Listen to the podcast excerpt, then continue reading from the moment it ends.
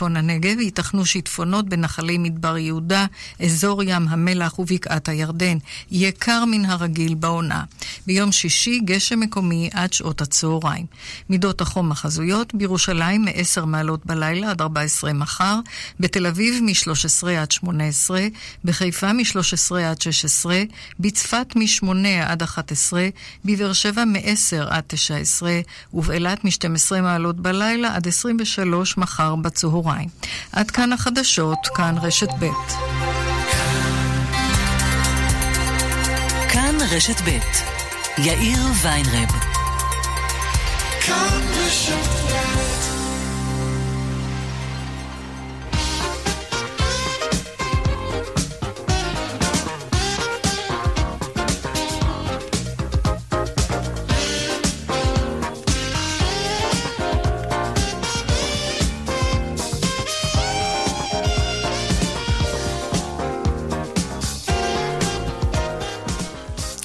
ארבע ושש דקות ועוד חמש שניות, כאן צבע הכסף ברשת ב'. שלום רב לכם.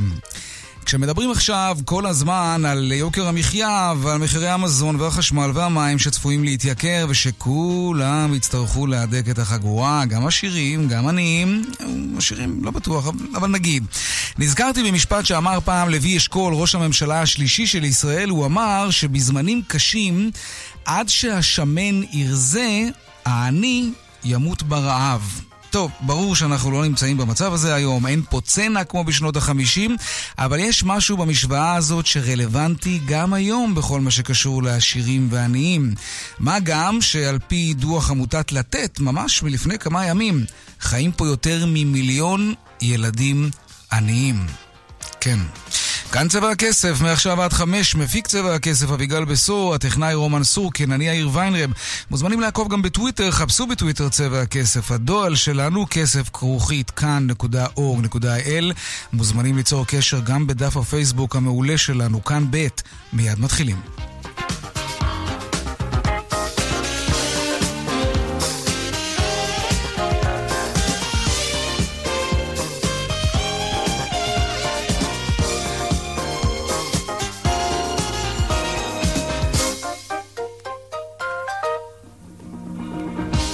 כותרות צבע הכסף ליום שני, מנכ"ל רכבת ישראל שחר איילון צפוי לפרוש מתפקידו בגלל רצף של תקלות ברכבת ישראל. היום האשים שר התחבורה כץ את ועד עובדי הרכבת בתקלות בקו לירושלים. העובדים זעמו על הדברים ושמח עכשיו מאוד ברכבת ישראל. עוד מעט נדבר על מה שקורה שם. ענקית האופנה המקוונת אסוס צונחת היום בבורסה ביותר מ-ארבעים אחוז. על מה ולמה, והאם לקוחות החברה, לקוחות הרשת, הנאמנים צריכים לדאוג עכשיו?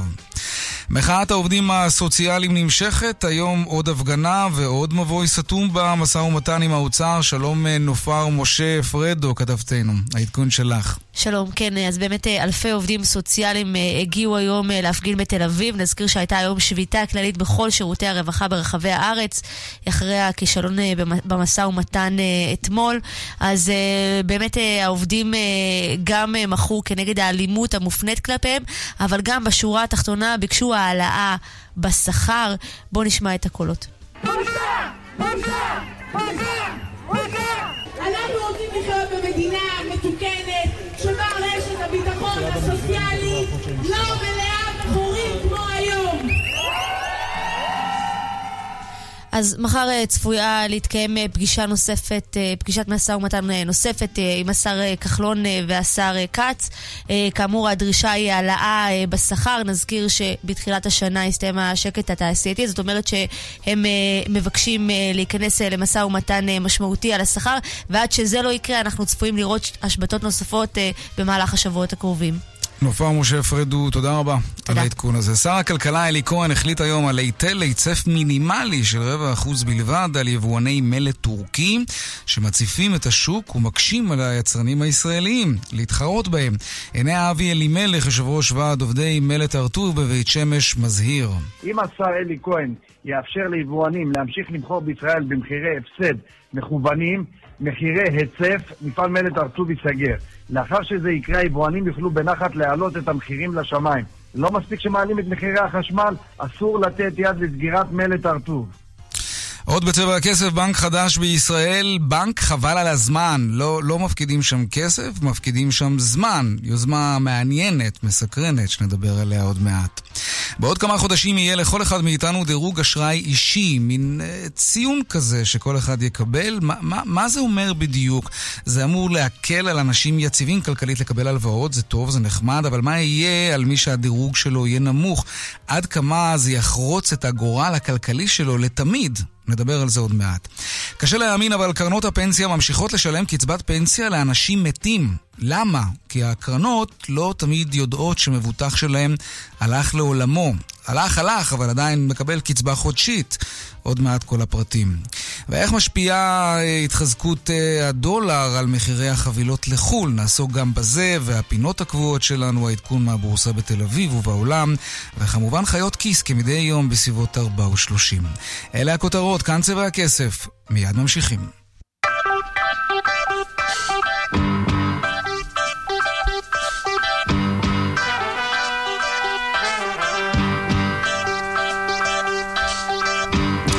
אז בעקבות שורה ארוכה של כשלים ותקלות ברכבת ישראל, מנכ"ל הרכבת שחר איילון צפוי לפרוש מתפקידו, סוג של להיות uh, מתפוטר. הבוקר שוב תקלה בקו לירושלים, יותר מ-שלושים תקלות חוו הכחבה uh, הקו הזה מאז שהוא החל לפעול לפני כמה חודשים. שלום שרון עידן, כתבנו לענייני תחבורה. כן, שלום יאיר. תשמע, הרבה מאוד פשלות היו בקו הזה בשלושת החודשים שבהם הוא למעשה אה, עובד. היום בעצם אנחנו מפרסמים שמנכ"ל הרכבת בדרך הביתה, הוא מזומן אתמול בשעות הערב ליושב ראש הדירקטוריון דן הראל, שבעצם אומר לו שלאור הכשלים, גם אגב לאור התוצאות הכספיות, אבל בעיקר לאור העובדה שגם הקו לירושלים לא מתפקד, כל מה שקשור לזה, הוא למעשה אומר לו, בוא אתה תגיש את התפטרותך. אלה הם הדברים. אגב, הדירקטוריון ייפגש היום בערב בעניין הזה, גם כדי לאשרר ככל הנראה את אותה הדחה, אני חושב שאין שום מילה אחרת. גם הבוקר הזה התחיל מאוד תקלה ברכבת, אבל הפעם באופן מעניין, סימן לדברים שאומר ישראל כץ היום, שר התחבורה, לאריה גולן, שאפילו רומז שאולי הדבר הזה קשור לא פחות ולא יותר לעובדים. הנה. כן. רגע, לא. אוקיי, אין לנו את ההקלטה, לא נורא, אבל כן, תמצאת את העיקר הדברים שאמר ישראל כץ לאריה גולן הבוקר, על כך שהוא תוהה האם אין קשר בין התקלות החוזרות ונשנות, ובין המוטיבציה או החוסר מוטיבציה של העובדים להפעיל את הקו הזה. הם יראו להגיב. שרון עידן? כן, שרון עידן כתבנו? האם אתה שומע אותי? כן, עכשיו כן. כן, אז אני אומר, אלה הם בעצם הדברים בסופו של דבר... הנה שרון, סליחה שאני כותב אותך, הנה הדברים של ישראל כץ הבוקר ביומן הבוקר בכאן רשת ב' לאריה גולן. תורתי להעלת הרכבת בעקבות ריבוי התקלות שאינן דבר שצריך לקרות, לבחון לעומק האם זה קשור לוויכוחים וסכסוכים בוועדים, האם מישהו כאן משבית בכוונה דברים ידוע. זאת אומרת זה לא תקלות אמיתיות, יש פה איזו קונספירציה של העובדים? אני לא יודע, אני הורדתי לבדוק שאין כאן דבר שהוא מעבר להפעלה עצמה. כולם צריכים לרכז את הכוחות כי לתת שירות לתושבי ישראל. בזמנו, כאשר היו תופעות כאלה, טיפלתי ביד קשה ברכבת. אני לא אעשה לעשות את זה במידה והתברר, אני לא יכול לקבוע שזה כך. אומר, לא אומר, אבל אומר.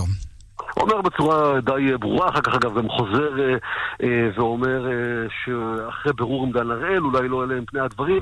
תגובה מאוד מאוד רצינית מוועד העובדים של הרכבת, שאומר היום שבמקום לטפל בבעיה האמיתית ולשאול את השאלות הקשות, באים לעובדים, הדבר הזה הם אומרים הוא נמוך מאוד ובאמת כמעט חסר תקדים. Mm-hmm. אין ספק ימים מאוד קשים ברכבת, בכלל שנה קשה.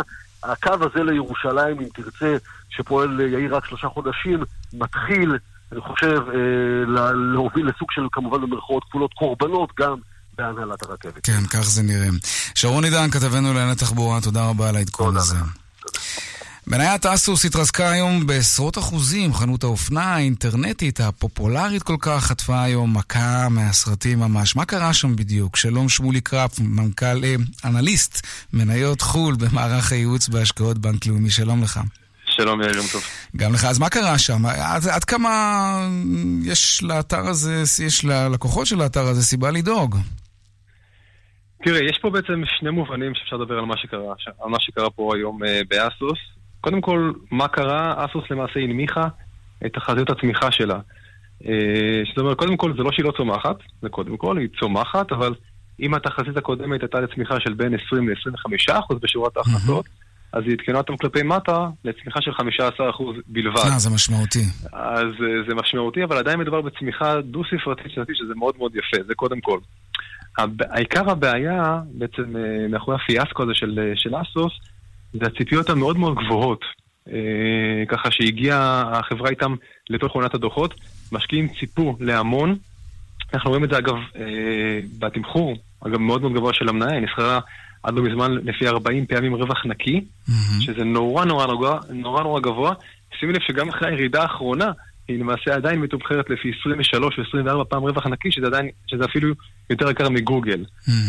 אז, אתה יודע, יש כגודל הציפייה, כך גודל האכזבה, אז אין ספק שזה מה שפגשתם את המשקיעים של אסוס. כן, אבל יש בזה משהו כדי ללמד אולי על אלו שהם בעיות בתוך החברה, משהו שיכול להוביל את החברה אולי לדרך קצת אחרת? זאת שאלה מעניינת. אני לא חושב שיש כאן בעיה מהותית באסוס, אגב, כמו שיש ישנם הרבה מאוד אתגרים בענף האופנה בכלל, העולמי וגם באירופה. כן, אבל אנחנו רגילים לראות את זה, אתה יודע, ברשתות האופנה הפיזיות, לא הווירטואליות, כאלה עם חנויות ממש שנאבקות על קיומן בגלל החנויות המקוונות כמו אסוס. אז מה אפשר להבין מזה, שגם המסחר הדיגיטלי לא חסין? זה אמור אולי לעודד את החנויות הפיזיות. זה קצת נכון, אני חייב לומר, אבל תראה, קודם כל, היה אפשר גם להסתכל במשך תקופה ארוכה, גם מניות של חברות רשתות כמו אייץ' אנד אם, Marks and Spencer, שהן חברות משולבות עם נוכחות אונליין, אבל גם נוכחות פיזית מאוד משמעותית, גם הן כבר חטפו חזק מאוד, תשים לב ש-אייץ' אנד אם לדוגמה נסחרת כמעט בתמחור שלה של אחרי אלפיים ושמונה, שזה מדהים כשחושבים על זה, כלומר כן. כמעט עשור, השוק אף, ו-אייץ' אנד אם עדיין עשר שנים אחורה, שזה די מדהים. צריך לשים לב שלפעמים משקיעים נורא נורא התאהבו בחלום הזה, שקוראים להם פיור אונליין פליי. כלומר, חברות אופנה שהן רק אופנה, רק אונליין. יש כל מיני שמות, זה אגב, זה לא רק אסוס, זה הישראלים מכירים בעיקר אסוס, אבל יש חברה כמו זלנדו, כמו בוהו, שזה חברות שהן פיור אונליין אופנה, וגם הם נסחרו מאוד מאוד גבוה, וכולם חטפו across the board. חלק ניכר, אגב, מהירידה שם, בהחלט אפשר לייחס טיפה לחולשה של הצרכן האירופי. החברות האלה הן חברות אירופאיות במהותם, כרי לארצות הברית יש את אמזון, אז זה לא, לא כל כך מעניין. Mm-hmm. והחברות האלה, ככה, הן כן מרגישות למעשה ירידה מסוימת בכוח הקנייה של הצרכן האירופי. Mm, זה מעניין. טוב, יכול להיות שיש לזה גם השפעה אולי גם על העלייתה מסוימת שצפויה להיות באירופה. ככה זה נראה. זה, אגב, כן. זה, זה החשש של השוק. כן, טוב, זה גם עלול להשפיע עלינו, זה לא טוב. שמולי קראפ, אנליסט, אנליסט מניות חול במערך הייעוץ בהשקעות בבנק לאומי. תודה רבה. בשמחה, להתראות. להתראות. בנק חדש בישראל, וקוראים לו בנק חבל על הזמן. זאת לא בדיחה וגם לא ממש בנק, אבל הרעיון הזה ממש ממש מעניין. במקום לשלם למישהו על השירות שלו, אתם נותנים לו את הזמן שלכם בתמורה. איך זה בדיוק עובד? שלום ליאת אריה, מנכ"לית רשת המתנסים בדרום נתניה, חברה ארצית למתנסים. שלום לך. שלום, שלום. אז איך זה יעבוד בדיוק? תפשטי לנו את זה. טוב, אז קודם כל אני חייבת להגיד שזו יוזמה שמתקיימת במספר מרכזים קהילתיים של החברה למתנסים הארצית.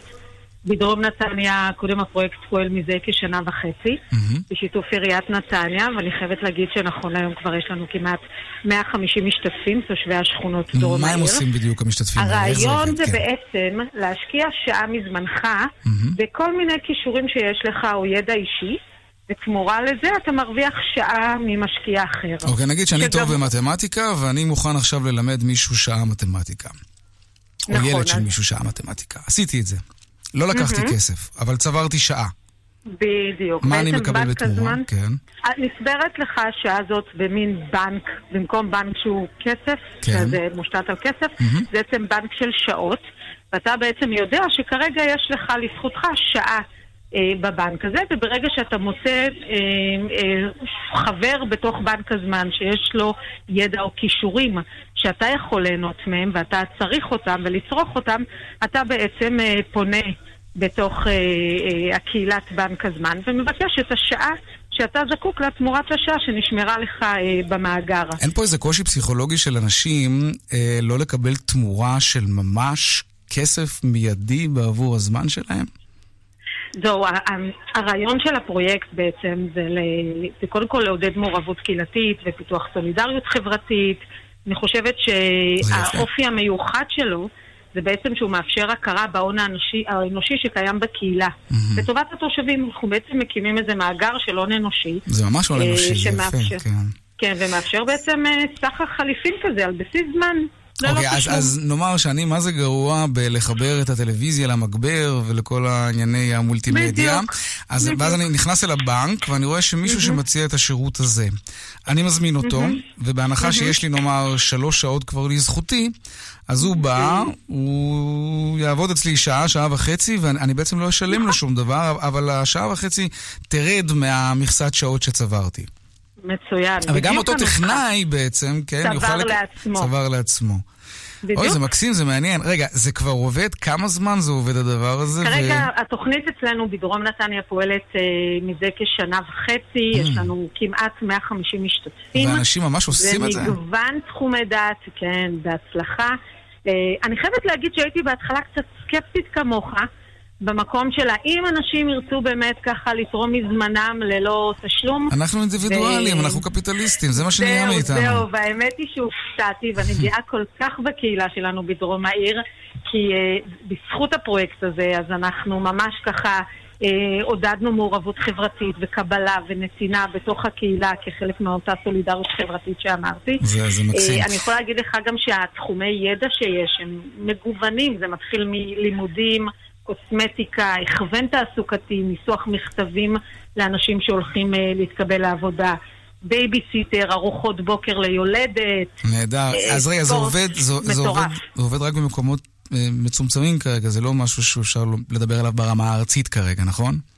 תראה, הוא קיים בכמה מתנסים בארץ של החברה הארצית.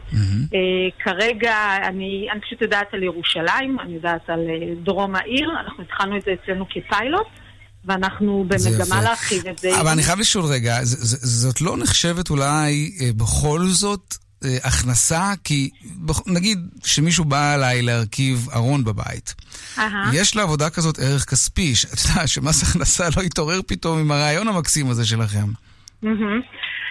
סוגיה, סוגיה שבחנו אותה, האמת היא שאתה לא, הכישורים הם לאו בהכרח אנשי מקצוע. זאת אומרת, יכול להיות שזה סוג של תחביב שלך, mm. שאתה אה, מאוד חזק בו, או, okay. או אתה לא חייב להיות מורה לאנגלית כדי לתת אה, שעה בבנק הזמן, אלא משהו שאתה מאוד אוהב לעשות אותו, ואתה מרגיש בו חזק, ואתה יכול אה, אה, לתת אותו. זה כמו התנדבות, ליצור איזה סוג של התנדבות בקהילה. אז אם אתה רושם את זה או לא רושם את זה, אה, זה לא האישיו, אבל האישיו פה זה הקטע של ההתנדבות עצמה, לעורר את ההתנדבות, לעורר... אה,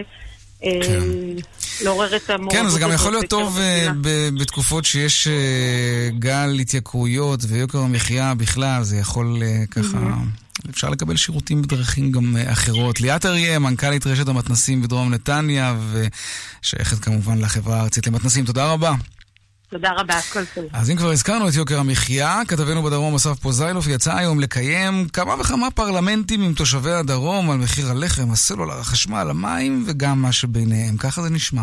משיח לא בא. אני לא מרגישה את יוקר המחיה, אני בת עשרים ושלוש, לא רלוונטי אליי, לא משלמת שום דבר. את אומרת, אם מישהו מרגיש זה לא אני, זה ההורים. נכון. אני רוצה להגיד לך משהו. בגלל שיוקר המחיה הוא גבוה, אז אני מתעלם ממנו ואני חי את החיים שלי. אבל הוא מורגש, גם בבית, עלה לי החשמל מאותו שימוש ב-מאתיים שקל לחודש. אני משתדל להיות אופטימי ומאושר, אבל זה... לא נכנס לזה. והאנשים שמגיעים לך למסעדה, שאתה עובד בה, אתה מרגיש את זה עליהם, על הלקוחות שיקר להם? לא, כי ספציפית אצלנו המוצר הוא לעם, אז אין פה מנות יקרות יותר מדי, אבל הפורמלי הוא מאוד גבוה. ללקוח כמובן, לא לנו. ואותה כמות לקוחות, לא, לא, זה לא השתנה. לא השתנה. גם לא, לא עשינו שום עליית מחירים, ואנחנו סופגים כרגע את כל יוקר המחיה עלינו. אני חושבת שצריך להחרים אותם, ואני כבר התחלתי להחרים אותם. את אוסם? את אוסם, וגם צריך לצאת, גם לצאת נגד הממשלה החמודה הזאת, שדואגת רק לחוק שר, גדעון שר, וכל החוקים של ביבי. ופשוט זהו, לצאת לרחובות, ולהפיל את ביבי, שילך הביתה. כן, אני מרגישה מאוד את יוקר המחיה, גם גרתי בתל אביב, גם בבאר שבע, וזה... הייתה לוקחת אותי לדייטים פעם, עכשיו אנחנו אוכלים ג'אמונים בבית. אבל זה מאוד מאוד יקר, מאוד מאוד יקר. הייתה לוקחת אותו פעם לדייטים והיום הם אוכלים אוכלים שאנחנו מסף פה זיילוב. תודה רבה לך על הפרלמנטים האלה. כן, טוב, העניין הבא שלנו עוד רגע אלפיים ותשע עשרה ומאפריל בשנה הבאה יהיה לכל אחד מאיתנו דירוג אשראי אישי, והוא ילווה אותנו לטוב ולרע לכל מקום שנגיע אליו. שלום עורך הדין אסף סיידה, מומחה בתחום הפיננסים ומשפט מסחרי, שלום לך. שלום וברכה. אז איך זה יקרה? מי ידרג אותנו? לפי מה יקבע הדירוג הזה שלנו? הדירוג האשראי אישי הוא בעצם ציון, כמו שיש ציון בבית ספר, כך יש גם ציון אה, בנושא האשראי. הציון הזה ניתן לאנשים פרטיים, הוא מבטא את יכולת ההחזר שלהם. אותו ציון מספק לבנקים ולגופי האשראי הרבה תובנות בקשר ליכולת החזר. האם כדאי לתת ללקוח אשראי, האם הוא מחזיק את החובות שלו בזמן. כל המידע הזה בעצם משתכלל לציון, קרדיט סקור, ועל פי זה נותנים אשראי וקובעים את הריבית. רגע, אבל מה זה שונה מהיום? הרי גם היום כשמישהו הולך לקחת הלוואה או לרכוש משהו במימון חוץ-בנקאי, הגופים שמלווים את הכסף יודעים לבדוק מה אותו אדם שווה, מה יכולת ההחזר החודשי נכון. שלו וכו'. מה, מה בכל זאת, במה זה יהיה שונה? בניגוד למצב היום, בו רק uh, בעצם נקודות שליליות קיימות, כלומר רק למי שיש לו דירוג שלילי, mm. המצב שמנסים לייצר כאן זה בעצם לתת קרדיט, לתת uh, בונוסים, לתת הטבות למי שיודע להתנהל נכון. כלומר, אדם, לקוח, אזרח שיש לו דירוג חיובי, יקבל ניקוד יותר גבוה, וכך הריבית שהוא יישא במסגרת החזר הלוואה תהיה ריבית יותר נמוכה. כלומר, באים פה להיטיב עם מי שיודע להתנהל נכון. אבל מצד שני, זה סוג של תעודת זהות שתלווה אותך. זה לא עלול לתקוע אנשים לצמיתות במצב בלתי אפשרי. אנשים נקלעים לפעמים למצבים כלכליים קשים. תעודת זהות כזאת, דירוג כזה, ציון כזה, כמו שאתה קורא לזה, עלול להחתים אנשים באופן כזה שהם לא יצאו מזה בחיים. זה לא בדיוק המצב. אנחנו מדברים על מחקרים בעקבות התהליך הזה שנעשו בארצות אירופה ובארצות הברית, בעצם מוכיחים חד משמעית שהמצב אחרי החקיקה, אחרי הקיום של החוק, mm-hmm. מטיב עם כלל האזרחים. כלומר, מה אני רוצה לומר?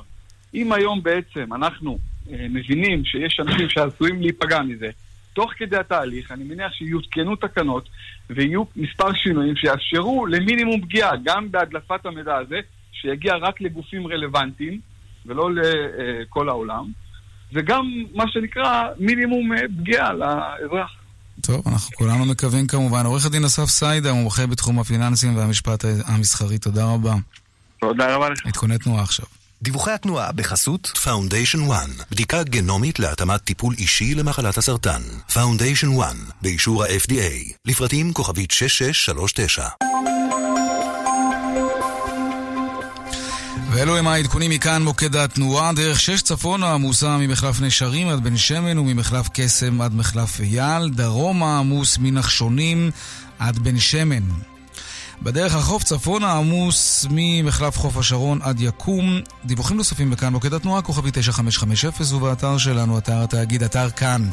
פרסומות ומיד חוזרים חיות כיס. כאן רשת ב' מיד חוזרים עם יאיר ויינרב. אני רותם סלע, ואני רוצה לומר, אם אתם סובלים משפתיים סוכות, מחשמל סטטי בשיער, אתם לא לבד. אתם חלק מקבוצה של אנשים שמשום מה עדיין אין להם טורנדו.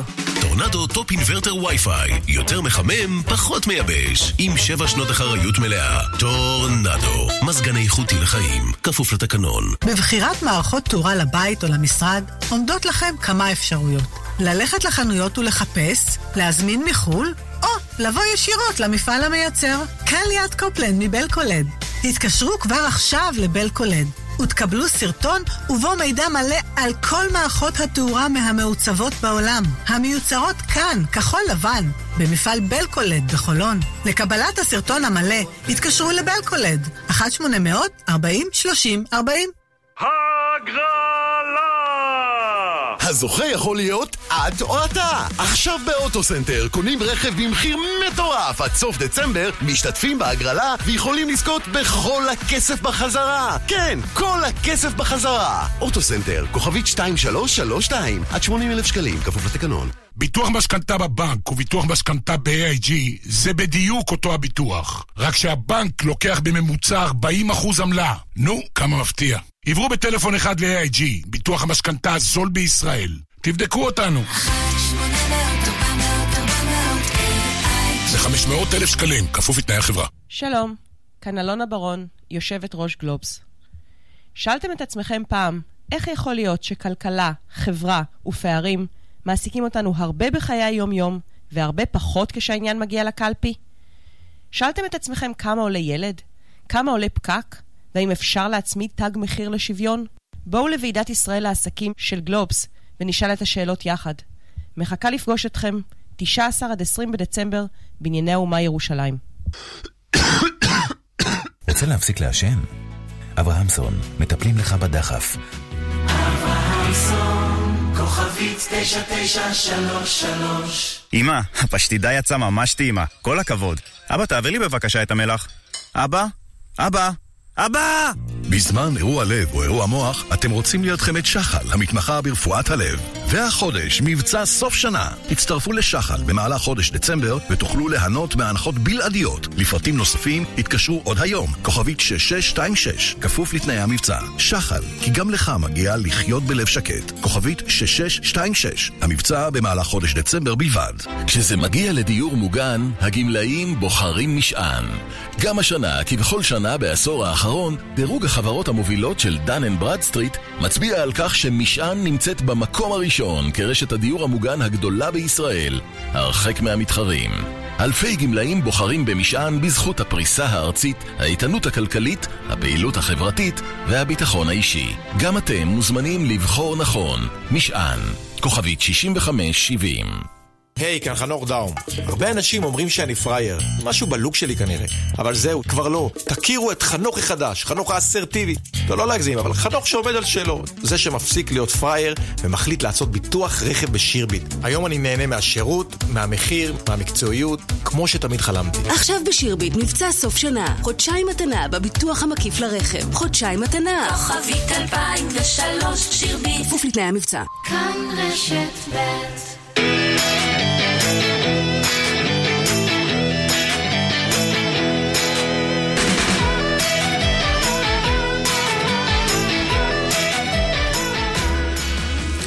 חיות כיס עכשיו אתם שואלים וחיות כיס עונות, ואפשר לשאול בטוויטר, השטג חיות כיס ללא רווח, וגם בדואל שלנו כסף שטרודל כאן נקודה אורג נקודה איי אל.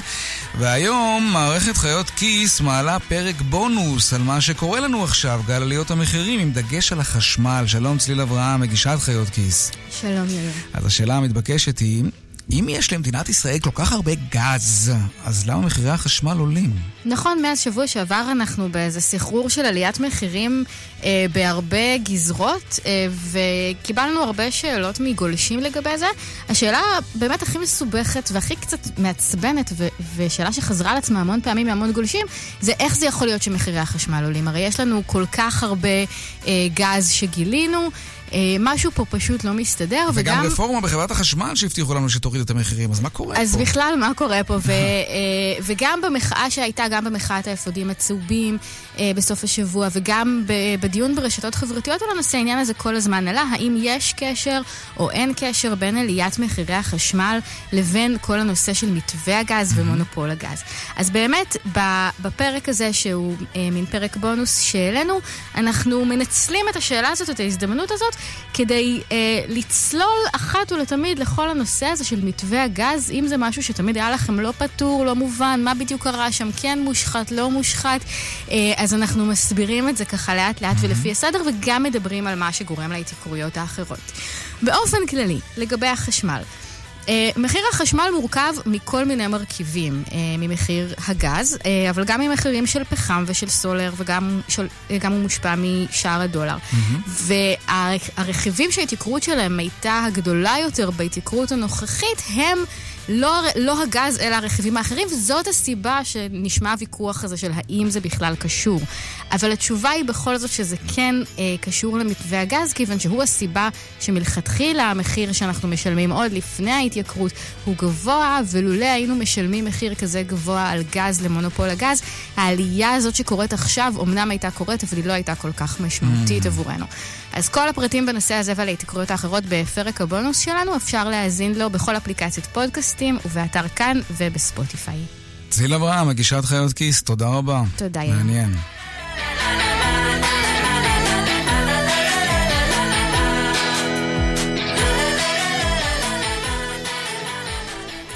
באחד בינואר, ממש עוד מעט, משרד החקלאות ינסה לעשות משהו שכל המשרדים צריכים לעשות, הוא ינסה להיות ברור. כלומר, מי שייכנס לאתר כדי לברר משהו, המטרה, לא תאמינו, תהיה שהוא יצליח בזה. שלום דנה פרנק, כתבתנו. שלום. השמועות אומרות שכיום, כן, יש באתר משרד החקלאות חמשת אלפים תפסים, זה נכון?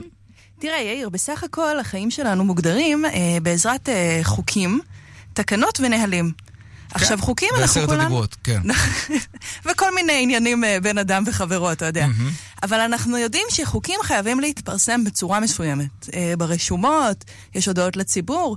נהלים, מסתבר, לא. לא חייבים לפרסם אותם באותו האופן. וכך הגענו למצב שלא רק שאנחנו, הציבור, לא יודעים, לא מכירים את כל הנהלים, גם בתוך המשרד, בעצם אדם יכול לחוקק, להביא נוהל חדש, בלי לדעת על נוהל שכבר קיים.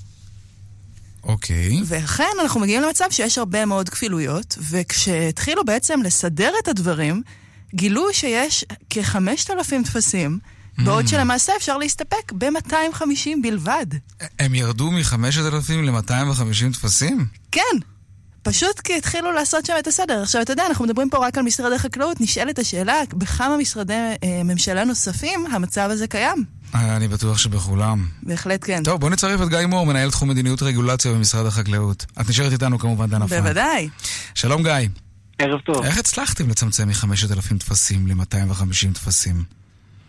אז זה התחיל בזה שהבנו שיש פה איזושהי בעיה, שבניגוד לחוקים ותקנות שצריך לעבור בכנסת והשר צריך לחתום ויש תהליך מסודר, נהלים אין איזה הגדרה מי מוציא, מתי מוציא, כמה מוציא. מאוד קל להוציא נועל, וכמעט כל, כל אחד בדרג המקצועי, מנכ"ל, סמנכ"ל, מנהל אגף, מנהל יחידה, כמעט כל אחד יכול להוציא נועל או הנחיה או תופס חדש. אוקיי, וכשהבנתם את זה, אז מה, מה עשיתם? בעצם הוצאנו תוכנית שיש לה שלושה חלקים. החלק הראשון אומר, חייבים לפרסם את הנהלים. לא יכול להיות שיש נהלים לא מעודכנים שמפורסמים לציבור, ומצד שני יש נהלים ודרישות וטפסים שלא מפורסמים. הכל צריך להיות מפורסם בפורטל רגולציה אחד, שבעצם כל החומרים של המשרד שם, ואפשר למצוא אותם בחיפוש פשוט. הסיסמה שלנו כאן היא, מה שלא שם לא קיים. מה שלא מפורסם לא בתוקף. החלק השני אומר, צריך לאחד דברים ביחד. אם יש תהליך שאזרח צריך לעבור, שיבואן מזון, שחקלאי, שצרכן צריך לעבור, לתהליך אחד מנקודת מבטו של האזרח, צריכים, כל המסמכים צריכים להיות מאוחדים בקובץ אחד, שהוא לא יתחיל לחפש קבצים ויגידו לו, אה, לא מצאת את ההנחיה, היא לא מצאת את המסמך. זה היה המצב עד היום? כן. אני חייב לשאול אותך, אני טוב חושב, אני מהרהר, אני לא חושב שאי פעם נזקקתי לשירות של משרד החקלאות. מי משתמש בכלל בשירותים האלה? אז משרד החקלאות... זה רק חקלאים? הוא נתפס במשרד שהוא מאוד סקטוריאלי לחקלאים, אבל הוא נוגע בהמון המון תחומי חיים של כולנו. קודם כל, כל שוק המזון מתחיל במשרד החקלאות, גם המקומי, גם לייצוא וגם ליבוא, אז גם יבואנים עובדים מולנו. חומרי הדברה, חיסונים, כל מי שאי פעם ביקש לכרות עץ, צריך לעבור דרך פקיד היערות אצלנו במשרד. המשרד נוגע באמת במקיף... אז בוא ניקח את זה בתור דוגמה. נגיד שמישהו, אני בקרב בקרב גם סיפור אישי כזה, זה בניין שרוצים להרוס אותו ולבנות אותו מחדש, ויש שם איזה שני עצים שהסבירו שאי אפשר לעקור את העצים האלה. אז נגיד שצריך לקבל עכשיו איזשהו אישור ממשרד החקלאות. נכנסים אל האתר, ומה? מה המצב היום ומה המצב יהיה ב-אחד בינואר? אז המצב העולם הישן בעצם היה, חלק מהנהלים היו מפורסמים, חלק לא היו מפורסמים, חלק מהתפסים היו מפורסמים וחלק לא, וגם היה לך מספר נהלים לאותו תהליך. והיית בעצם צריך לשתת באתר ולחפש את הנהלים האלה ואת ההנחיות ואת הקביעות ואת ההוראות ואת הדרישות, והם היו מפוזרים, ואזרח מהשורה לא בכלל יכול להתמצא בתוך האתר, זה נמצא גם בעמודים שונים. דנה פרנק, יצא לך לשוטט שם קצת באתר הזה. האמת שכן, אבל רציתי לשאול אותך, גיא, בעצם איך הגענו למצב שהדבר הזה קורה? איך הגענו לכזה ברדק, במילים, אתה יודע? כן. למה זה מצטבר? תראו, האתגר שאנחנו מדברים עליו הוא אתגר שיש פה דרג מקצועי, שכל אחד רוצה לעשות את תפקידו ולמלא אותו בצורה טובה, אבל... אין מישהו אחד שרואה את המכלול. כשאנחנו מעבירים חוק, יש כנסת, יש ישכה משפטית, יש משרד משפטים, שר, מנכ"ל. נוהל זה דבר שהוא מאוד יומיומי. בשימוש שלו, כן, ולכן אבל... מאוד קל לייצר נוער. אבל גיא, נשארתם עם חמישה אחוז מהתפסים, אם הייתם חמשת אלפים, נשארתם אותם חמישים. זאת אומרת שוויתרתם על תשעים וחמישה אחוזים מהתפסים, מה... סליחה, אבל מה זה אומר על משרד החקלאות? אז רגע, צריך, צריך לחדד פה. אנחנו לא נוגעים כרגע בתוכן. אנחנו עושים פה מהפכה אדירה באמצעות הצורה ובאמצעות שינוי כללי המשחק. בהרבה מאוד מהמקרים לא ביטלנו תוכן. למשל, תהליך של רישוי של חומרי הדברה, מצאנו שהיו יותר מ-ארבעים נהלים שונים, לפעמים זה אותו, שני נהלים או שלושה נהלים על אותו שלב, ופשוט הם לא טרחו לאחד אותם, ומשהו כמו עוד חמישה עשר תפסים. כלומר, אז... צריך לעבור מול כמה גורמים במשרד כדי לאשר את חומר ההדברה, אפילו אם זה אותו אישור בדיוק. אפילו לפעמים זאת אותה יחידה, הוציאה מספר נהלים, ואני עכשיו צריך ללכת ולמצוא... תופס טיולים, נו. כן. בדיוק. אז אספנו אותם במקום אחד, אתה מוצא קובץ אחד, עם תוכן עניינים, אתה עובר נושא-נושא לפי השלבים הכרונולוגיים, כל מקום שאתה צריך להגיש טופס, הטופס כבר נמצא שם. קל, פשוט, מאוד מאוד יעיל. הדבר האחרון שעשינו, זה גם להגיד שכדי להשתלט על הקצב, אנחנו מעדכנים את הנהלים מעכשיו, את הפורטל הזה, רק פעמיים בשנה, בראשון לינואר ובראשון ליולי. אבל למעט חריגים, מקרים דחופים, זה בעצם נותן למערכת קצב, וגם אומר לאזרח, אתה לא צריך לעשות רפרש ולבדוק כל הזמן את הנהלים. יש לך שקט, יש לך ודאות ויציבות. יפה, טוב, היה אצלכם חתיכת ג'ונגל, נשאר יער קטן וחביב. גיא מור, מנהל תחום מדיניות רגולציה במשרד החקלאות, תודה רבה, ודנה פרנק, תפתנו, תודה רבה, גם לך כמובן. טוב. שמעו משהו מעניין ודי חלמאי, מתברר שקרנות הפנסיה לא, לא תמיד מקבלות הודעה על אנשים שנפטרו, חלילה לא עלינו. זה, זה קורה בדרך כלל לגבי מבוטחים שחיים בחוץ לארץ. ואז נוצר מצב אבסורדי שאנשים מתים ממשיכים לקבל קצבת פנסיה. שלום עורך הדין נמרוד ספיר, מנכ"ל איגוד בתי ההשקעות. טוב, אני בטוח שזה משהו שהייתם, סליחה על המילה, כן, מתים לשנות, אבל בואו נתחיל בהתחלה. איך קורה בכלל מצב כזה? אז אני באמת אתחיל בהתחלה. יש פה מהלך מבורך ונכון של רשות שוק ההון, של משרד המשפטים ושל ועדת החוקה של הכנסת. מה שקורה בעצם זה שהיום הקרנות אה, מקבלות את המידע ממרשם האוכלוסין לגבי מקבלי קצבאות שנפטרו בארץ, אבל הן לא יודעות מי יצא לחוץ לארץ. אז אה, הן בעצם אה, לא מקבלות את המידע הזה על מקבלי קצבאות, כלומר מי שמקבל את הכסף שלו מקרן הפנסיה מקבל mm-hmm. קצבה ועזב את הארץ. מה שבעצם הכנסת עשתה, זה היא העבירה, יש מגבלות מאוד רגישות בקשר למידע שהממשלה יכולה להעביר ממרשם האוכלוסין. ופה היא בעצם אפשרה לקרנות לקבל מידע ממרשם האוכלוסין על מי שיצא ונמצא יותר מחצי שנה בחול. למה זה חשוב? זה חשוב בגלל שבעצם ממה שעלה בדיון בכנסת עולה שלפי הערכת גורמי מקצוע יש שלוש מאות עד ארבע מאות אנשים בערך שנמצאים בחול ונפטרו, וקרנות הפנסיה ממשיכות שלם להם. על איזה כיף כספי אנחנו מדברים רגע? דיברו בסביבות מאה מיליון שקל, אבל זה עלות אקטוארית. מה הבעיה? כשאתה נמצא בקרן פנסיה זה בעצם מנגנון ערבות הדדי, ולכן אם מישהו מקבל זה בעצם בעל חשבון מישהו אחר בתוך הקרן. ברור, כן, נכון. אז רגע, אז אתה מדבר על מאה מיליון שקלים? אקטוארית. אקטוארית, שאם... כלומר, אם אותם אנשים מתים ימשיכו לקבל את הקצבה, מה שלא אמור לקרות, אז בעצם עלול ליצור מצב שמאה מיליון שקלים שהיו אמורים להיות מפוזרים בקרב העמיתים החיים, לא יחולקו להם. נכון, נכון מאוד. תגיד, כל אדם שנפטר במדינה מתוקנת נרשם, יש תיעוד למקרה מוות. לישראל אין הסכמים על העברת מידע כזה עם מדינות אחרות היום, בעידן הדיגיטלי? יש פה שתי בעיות. אני לא נכנס למידע שמדינת ישראל מקבלת ממדינות אחרות, אלא פה בעצם לא, לא אומרים לקרנות שמישהו נפטר, אלא אומרים לו בעצם שמישהו יצא החוצה ליותר מחצי שנה. זה מה שאומרים.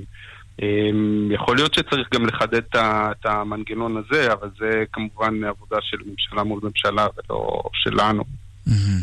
מה קורה אגב כשבן או בת הזוג, כן, ממשיכים לקבל את הקצבה, והם לא מדווחים, כי, אתה יודע, מה אכפת להם להמשיך לקבל כסף? היום, בעצם בתקנון של הקרנות, כן יש חובה למי שיוצא מהארץ, להודיע שהוא יצא מהארץ. אבל מה שקרה בפועל זה שאנשים לא, לא דיווחו, לא מדווחים על זה. בגלל זה יש פה מנגנון שבא להקל על הנושא הזה. בכלל, גם הנושא של הפנסיה הוא נושא מאוד מורכב, ואני חושב שזה מהלך באמת נכון של הממשלה שעושה את זה, בגלל המורכבות של זה, אתה מקבל את הטופס של זה, בטח אני מניח כשאתה בחול, זה לא הדבר שהכי מעסיק אותך. כן, אבל נגיד שדיווחתי, חלילה אני, כן, אבל מישהו דיווח, שהוא עזב את הארץ, מה זה אומר מבחינתכם? הוא הרי אמור לקבל את הקצבה שלו בכל מקרה. העניין הוא שכשחלילה מישהו נפטר בחוץ לארץ, אתם לא יודעים מזה. ואז הקצבה ממשיכה להיות מופקדת עצם, כן. אמורים לקבוע איזשהו מנגנון לתמסורת של הודעות הזאת, אבל אתה, אתה בעצם ברגע שאתה תקבל את המידע הזה, קרנות פנסיה כמובן, ברגע שהם יקבלו את המידע הזה, הם יוכלו לפנות לעמית שנמצא בחול, ולוודא שהוא חי. כן, לוודא שהוא חי, בדיוק. וגם חשוב שגם הכנסת עשה את זה בצורה מושכלת, ככה שגם אם יתברר שהוא כן חי, אז גם יקבעו את הכללים שהכסף כמובן יוחזר לו. מה שגם עלה בדיון זה שקשה מאוד לגבות את הכסף הזה ברגע שהתגלה שהוא שולם. אתה גם יכול לראות, יאיר, שיש כרגע תחרות מאוד עזה בשוק הפנסיה. הממשלה עשתה, האמת, שורת רפורמות, זה מאוד מעניין, כי אתה גם רואה את זה בפרסומות שכולנו רואים. אז רקע הדיון ביוקר המחיה כרגע, אני חושב שזה גם נכון לבוא להגיד לממשלה כל הכבוד על המגמה היורדת של דמי הניהול בפנסיה, בעיקר על רקע המכרז של הקרנות הנבחרות. מניח שעוד תעסקו בזה בהמשך, כי זאת רפורמה מאוד דרמטית, שבאה בעיקר לעזור לעובדים המוחלשים. הניהול יורדים, חשמל עולה, אתה יודע, ככה זה, חוק כלים שלובים. עורך הדין אמרות ספיר, מנכ"ל איגוד בתי ההשקעות, תודה רבה. תודה רבה. היחידה הממשלתית למאבק בגזענות במשרד המשפטים פנתה לראש אגף חקירות במשטרה בבקשה לפתוח בחקירה נגד רשת חדרי הכושר ספייס בעקבות חשד כבד כי חדר הכושר מפלה אוכלוסייה בדואית וערבית. זאת בעקבות הפרסום בכאן רשת ב'. אסף פוזיילוף מדווח. נציג משרד המשפטים, עורך הדין אווקה זנה, ראש היחידה הממשלתית למאבק בגזענות, אומר כי הסיוע המשפטי כבר בוחן את האירוע שפורסם כאן בשבוע שעבר, על התנהלות מפלה בחשד לגזענות חמורה בחדר כושר מתוך רשת בבאר שבע, והמדינה דורשת התייחסות פלילית כתקדים למקרים כאלה. היחידה הזו מטפלת והסיוע המשפטי במשרד המשפטים כבר מנהל הליכים משפטיים, גם נגד חברה ציבורית שהפלתה תלמידים יוצאי אתיופיה, גם נגד רשת מרכולים. גם במקרה הזה, הסיוע המשפטי במשרד המשפטים כבר נכנס לתמונה ובוחן את האירוע, ובמקביל לכך, הצעד הנוסף שאנחנו דורשים לנקוט זה הצעד הפלילי. חוק איסור אפליה, אה, אה, הוא, הוא, יש לו גם היבט פלילי, ומשטרת ישראל צריכה להשלים את החלק הפלילי כדי שאפשר יהיה לחקור ולמצות את הדין מהאנשים האלה. נציגת משרד המשפטים פנתה לראש אגף חקירות במשטרה בבקשה לפתוח בחקירה נגד רשת חדרי הכושר ספייס. עולה חשד כבד כי חדר הכושר, כתבה, נוקט בפרקטיקה מפלה וגזענית כדי לסנן אוכלוסייה בדואית וערבית. פרסמנו בתוכנית סדר יום כי בחדר כושר חדש של הרשת בבאר שבע סרבו העובדות למכור מינוי לרוקח דרוזי שעובד באותו קניון ולמעסיקו הבדואי. ללקוח היהודי, אני, אפשרו מיד לקנות מינוי בתנאים שסרבו לתת לדרוזי ואפילו תנאים טובים יותר. כמה עובדות הודו שזו אחת השיטות לסנן אוכלוסייה בדואית. בתגובה סמנכ"ל הרשת מסר שמדובר בטעות של העובדות ושאפשר לשלם באשראי רק שיש קרבה ראשונה בין המשלם לבעל המינוי. נזכיר שבמקרה של הלקוח היהודי לא הוזכרה כלל קרבה כזאת. מרשת ספייס נמסר, הרשת גאה כי בסניפים יש אחוז גבוה ביותר של מנויים ערבים, דרוזים ובדואים. הרשת לא מדירה שום אדם, וההפך, מעודדת ומבקשת לגייס כמה שיותר מנויים לרשת. שעריה של הרשת פתוחים לפני כל אדם. דיווחי התנועה בחסות Foundation One, בדיקה גנומית להתאמת טיפול אישי למחלת הסרטן. Foundation One, באישור ה-אף די איי, לפרטים כוכבית שש שש שלוש תשע.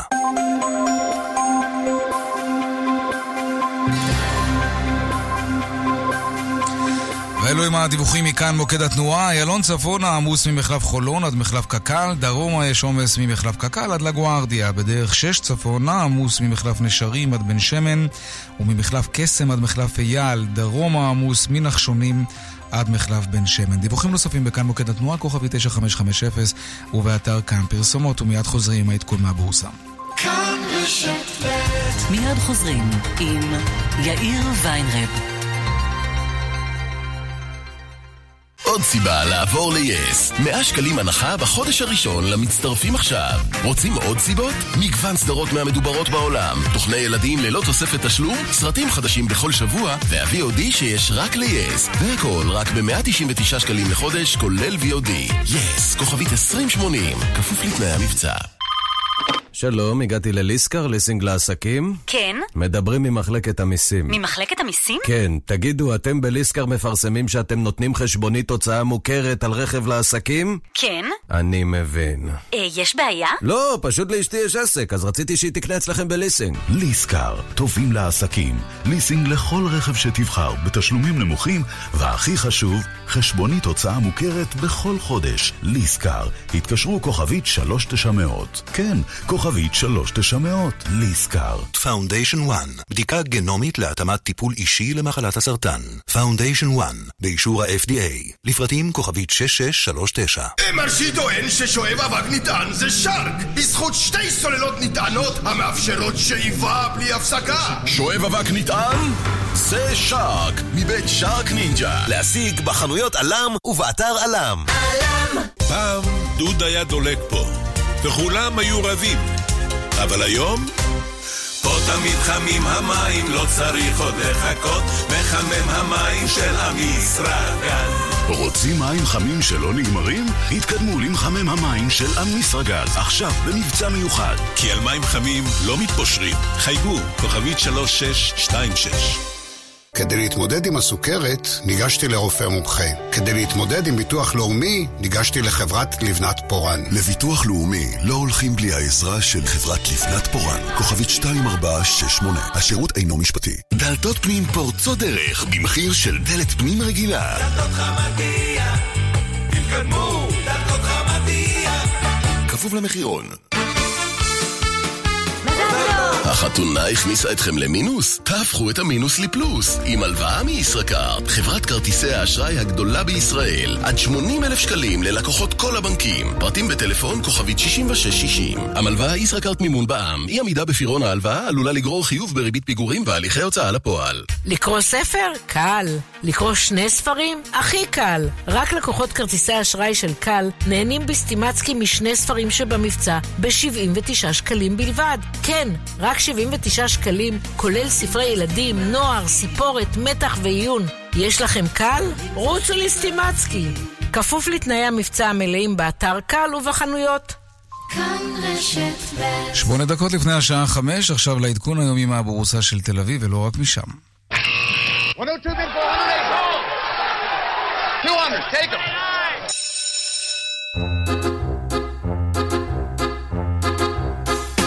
שלום רואה החשבון אמיר יאל, יושב ראש קבוצת ההשקעות Infinite Wealth. ערב טוב יאיר. עוד לפני הבורסה, מה אתה אומר על אסוס? עדיין ארבעים אחוז מינוס? כן, אתה יודע, למי שלא מכיר, אסוס זה חברה של מסחר מקוון בריטית, מתרסקת ארבעים אחוז אחרי הזרת רווח, בגלל שהמחירות שלה לא היו כמו שחשבו, ובכלל כל הסחר מאוד מאוד חלש, וזה חלק מה, אני חושב, התמונה הכלל עולמית, שבעצם אנחנו רואים תנודות מאוד חדות במחזורים העסקיים של חברות ספציפיות ואזורים. כן, זה קורה גם בחוץ לארץ, לא רק... וגם לחנויות רשת, לא רק לחנויות פיזיות כנראה. נכון מאוד. טוב, כל, מה... גם כל הסקטור של, של החברות בענף באנגליה ביורדות ובבורסה בלונדון, אבל זה פחות נוגע לנו, כי אני חושב שהציבור הישראלי פחות מושקע שם. כן, אבל, אבל צורך מהחברה הזאת לא מעט. כן. נכון. טוב, מה היה לנו היום בתל אביב? תל אביב יורדת היום, עוד יום ככה שהתחיל דווקא חיובי, בעליות שהיו במהלך היום עד חצי אחוז מסיימות בירידה של כרגע כחצי אחוז, תל אביב שלושים וחמש יורד ב-אפס נקודה חמש, גם ה-מאה עשרים וחמש יורד בחצי אחוז, והמדד של הבנקים הוא היחידי שעולה אחרי הירידות בימים האחרונים, היום הוא עולה ב-אפס נקודה שבע, קצת יותר גבוה, אז הייתי אומר מגמה מעורבת עם נטייה לירידות שערים, כאשר מה שמעניין הוא כמה נתונים, למשל בזק החליטו על איזושהי תוכנית התייעלות ושחרור של עובדים, המניה יורדת באחוז פסיק ארבע, טבע הודיעו כמה דברים על תרופה שלא כל כך הצליחה או מצליחה בניסויים שלה, יורדת שניים פסיק שלוש, מנגד בנק לאומי עולה חזק, אחוז וחצי, סך הכל מגמה מעורבת עם נטייה לירידות שערים היום בבורסה בתל אביב. אמיר יאל, רואה חשבון אמיר יאל, יושב ראש קבוצת ההשקעות Infinite Wealth, תודה רבה. תודה וערב טוב. ערב טוב.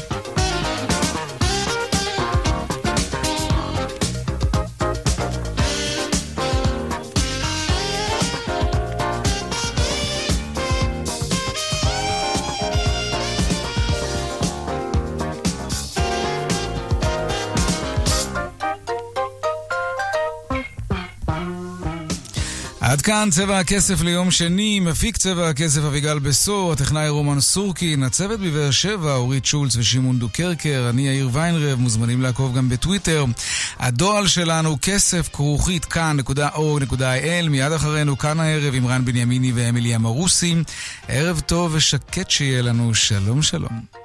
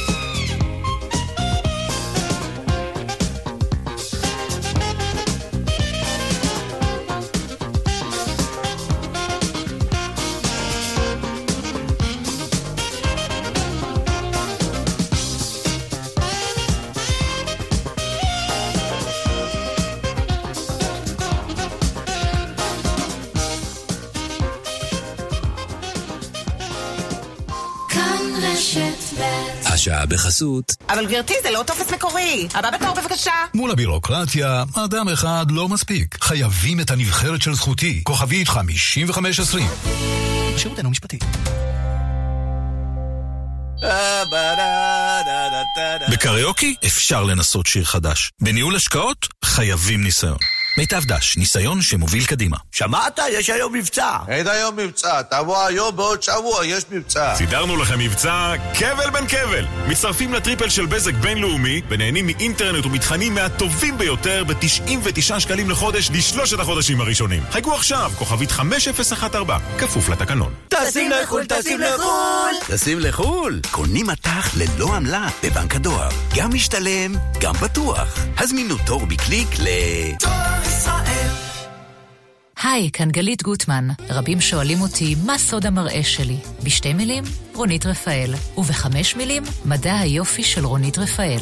לפגישת ייעוץ חינם חייגו כוכבית שתיים חמש חמש חמש. רונית רפאל, מדע היופי. יחידה נפרדת לילדים ודירה ענקית להורים? קל! ורדיה מול הים בחיפה, דירה ענקית לכל המשפחה. חייגו כוכבית שש שלוש חמש שתיים. מקבוצת אופק בתן. הלו? ממי, איפה אתה? בסונול. איפה? בסונול. לא הבנתי. בסונול, סונול. אמרת סונול? טוב די, חפרתם. אילו היה לי שקל על כל פעם שאמרתם סונול, אז? אז הייתי קונה שוקולטה, הפוך, או סחלה בחמישה שקלים למשלמים ביישומון. איזה יישומון? הורידו וגלו כמה שווה להיכנס לסונול. שווה להיכנס לסונול. כפוף לתקנון.